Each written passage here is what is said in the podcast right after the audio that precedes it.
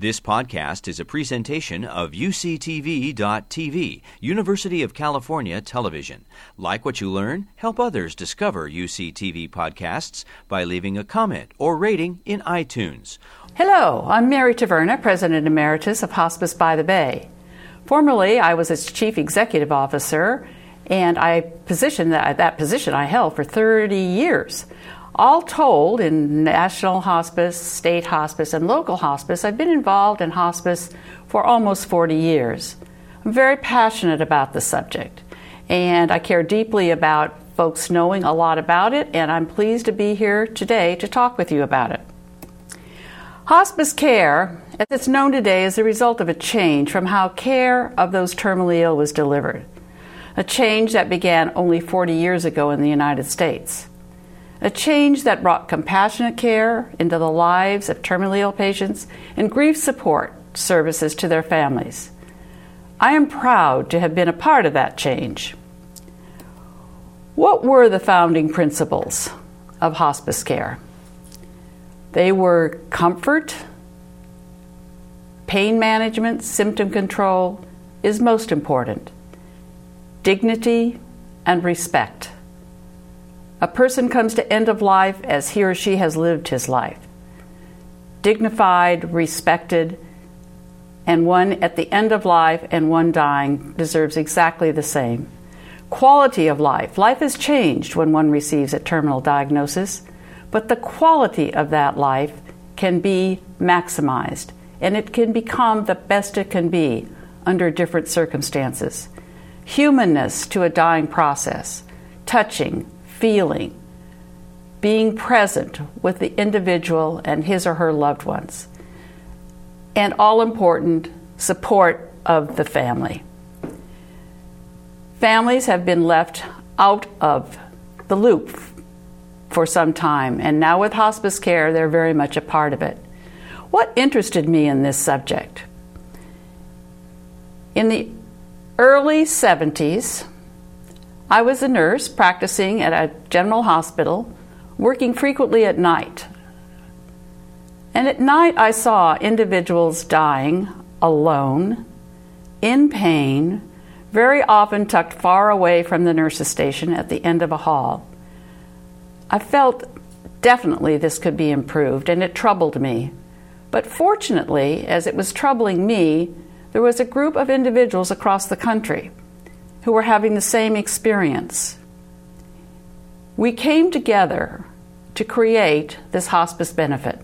And I'll talk with you about that, but first, let me tell you the seed for hospice care in the United States, now 40 years old, was planted by Dame Cicely Saunders, who made a presentation to Yale University in 1972. Shortly thereafter, a group of us across the country, a small group, went to work. And we were set to see that hospice care came to the United States. She challenged us to take better care of our dying. Why is it a value, and why did we invest so much time and energy, and quite frankly, make so many sacrifices? In answering that question, there are many other questions and issues to address. The suggestion of hospice care can be frightening as the patient may have no idea what it's all about. She or he often hears only three words I am dying. Let's look at this through the eyes of a patient. A patient who's trying to get his or her eyes around the words terminal illness, limited life expectancy. A patient who is frightened, possibly angry, most likely angry depressed, in pain, and feeling hopeless. Let's imagine for the next few minutes that you are the patient and I am the hospice representative. My job is to convey to you the importance, the value, the benefits, and how hospice care can be of help. You have many questions for me, I am sure of that starting first and foremost with what is hospice care. To this day, 40 years later, it's still not well understood. How will it help? Who does it? I want to stay at home. I'm not going to another place.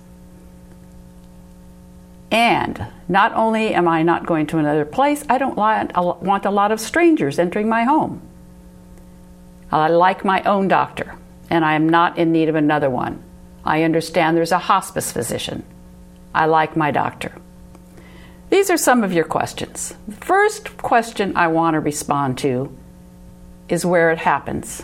Hospice care can be delivered in a facility, a hospice facility, a skilled nursing facility, a hospice house, a residential care facility, and at home. I'll talk mostly with you today about the at home program because that is your interest.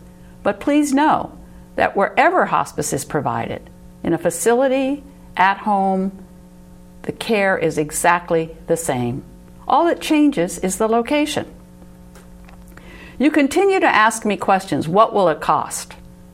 Why should I care? It doesn't matter. Nothing's going to help. And then you say, which we hear all very too frequently, I am not dying. What diagnoses qualify for this type of care?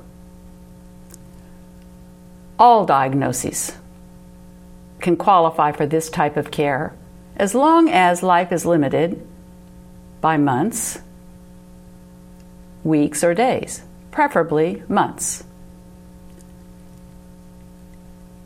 You say you're not dying. I have to respond to that at this particular moment, or our conversation will be ending. The best response I can offer you is that all options for medical treatment and intervention to treat your disease have been exhausted, and nothing is helping at this point. Therefore, it's time to consider hospice care. If you get better, which you said you didn't want to sign up for hospice because you might get better, what good news that is. We're always happy to see someone's condition improve, to have a temporary reprieve, and for you at that point to be discharged from the hospice program.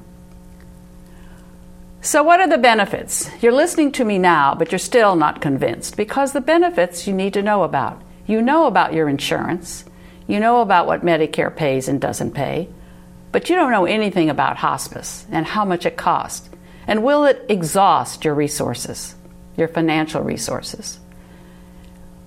All medications that you will need related to your terminal illness are a covered benefit. The hospice provides and pays for them. Should you need to be hospitalized for something related to the terminal illness, that will be paid for by the hospice the medical supplies and durable medical equipment that may be needed are a covered benefit. Medical equipment is most often a very, very valuable thing to have. Hospital beds become welcome additions at a time when you're looking for more positions for comfort.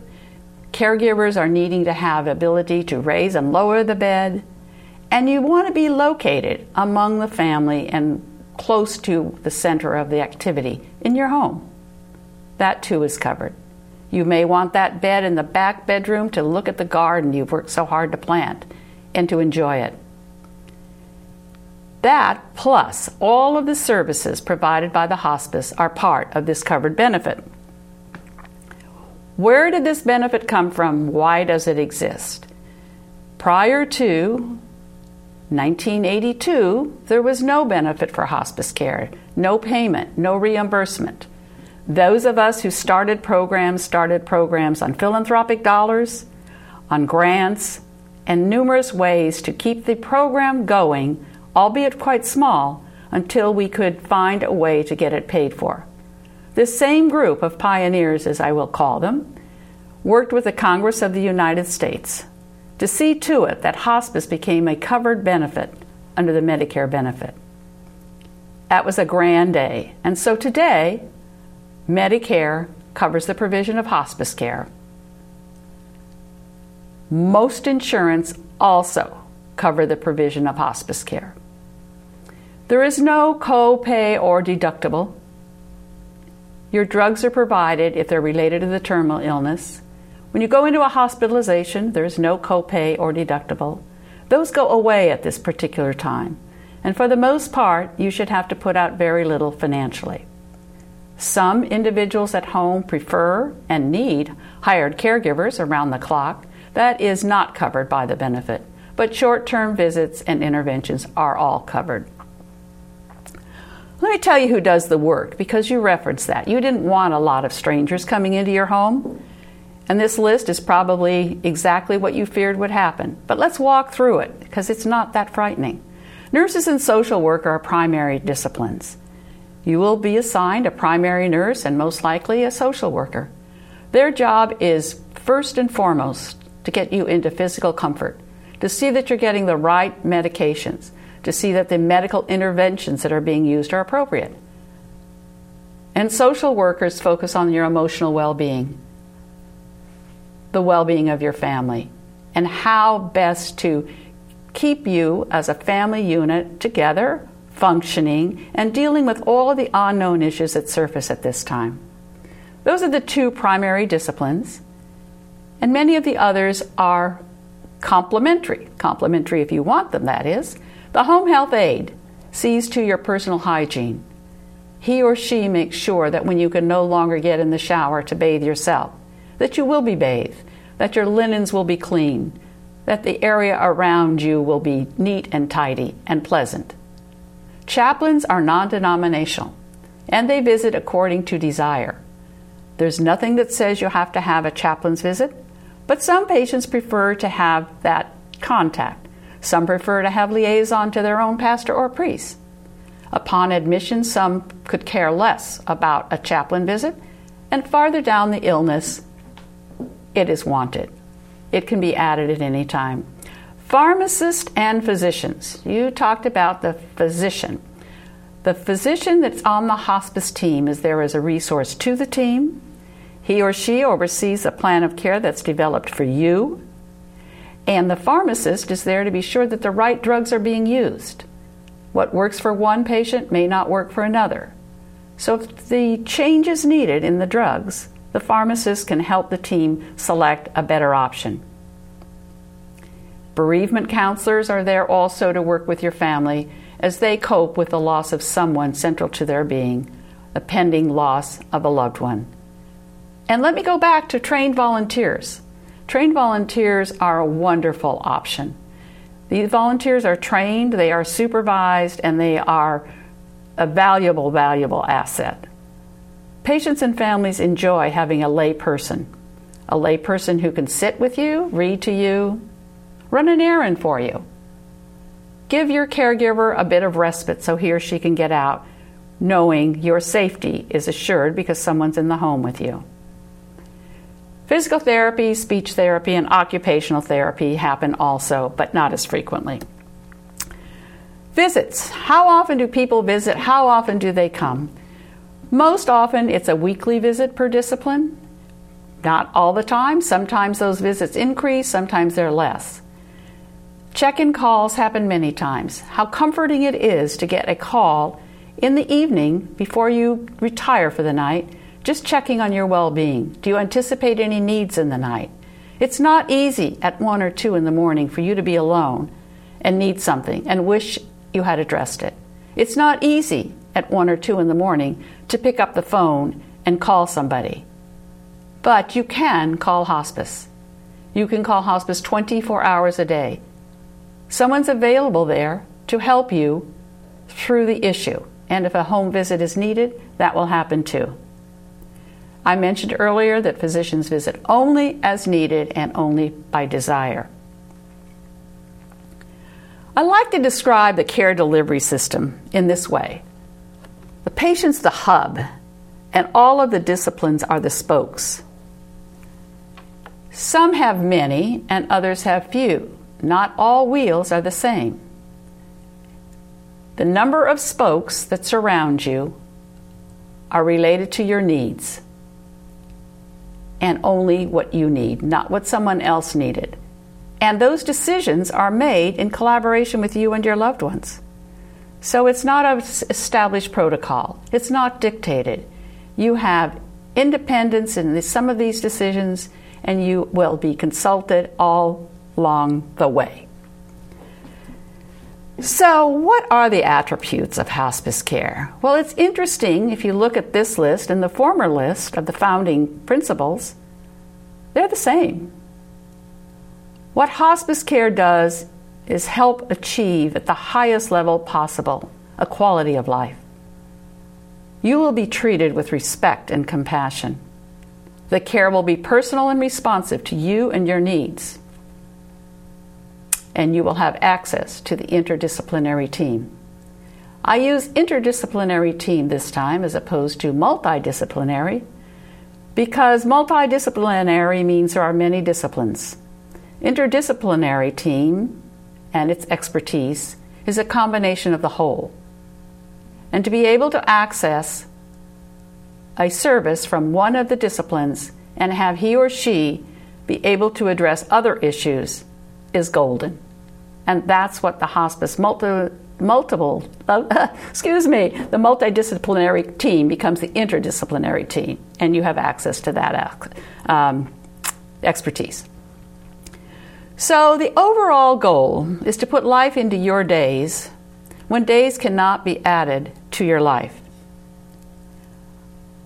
I do want to mention that you can still hope if days cannot be added, there can be hope for many other things. And I like to describe it as hope redefined hope for comfort, hope that unresolved family issues can be settled, a reuniting of estranged relationships can occur, last wishes fulfilled, and the all important bucket list completed. Not everyone wants one or more of these, but we like to help people come to a peaceful end of their life and to resolve unresolved issues if they wish to have them unresolved. If days can be added, let me go back to that, and your life will be extended. That's the best news of all. At that point, you can be discharged from the hospital, as I mentioned earlier. It's an important point to emphasize. There are additional issues and challenges. And I haven't heard you ask me these questions, but my guess is they're on your mind. Some or all of them. First and foremost, foremost, denial is a coping mechanism. You told me earlier you're not dying. That's not uncommon for people to stay in that place, but we try to work through it and eventually get to the place where there is some acceptance in order to take advantage of all the resources that exist. Don't tell my wife. Frequent statement Don't tell my husband. Don't tell my kids. Let me assure you that your wife knows what's happening. She's looking for permission and an opportunity to be a part of your life at this time, to be of help, to be involved. I'll be a drug addict frequent frequent concern because narcotics are used in hospice care. They're used for the management of pains and symptoms. But being a drug addict and receiving a narcotic for treatment of pain and having it be a mental medical intervention versus a social um, experimental addiction are two different things. You will not be a drug addict. You've heard death is hastened in hospice. I don't want to go to hospice because you die then. It's not true, not true at all. Hospice does not hasten or postpone death. Hospice makes sure you're comfortable, makes sure the right things are happening for you, and if it means you need to be in a heavy sedation, that's what it will be. But that doesn't happen often. But death is never hastened. Suicide a frequent thought of many patients enrolling in hospice care or facing end of life issues. An important issue to talk about, to express to the staff what you're thinking, what you're feeling. Hospice staff have heard it all. Let me assure you of that. And there should be no thought you are having that you are afraid to express. Because by that expression, the hospice staff will work with you and help you to work it through, relieving your mind of great troubles. In conclusion, you matter because you are you, and you matter to the last moment of your life. This is a favorite quote of mine, stated by Dame Cicely Saunders, the founder of the modern hospice movement. St. Christopher's Hospice in England, 1967 and 1985. You'll remember I told you earlier that she traveled to the United States, spoke at Yale, and challenged us to take better care of our dying. I'm pleased to tell you we accepted her challenge and I think have created a program that is of great help to people at the end of life. I hope you better understand what hospice can do and are more comfortable with the option. It's not to be feared, it's to be welcomed and embraced at a time when it's needed. Thank you. Thank you for asking the question. Thank you for your interest. And should you have any further questions, any hospice representative can be available to you. You've been listening to a podcast by University of California Television. For more information about this program or UCTV, visit us online at uctv.tv.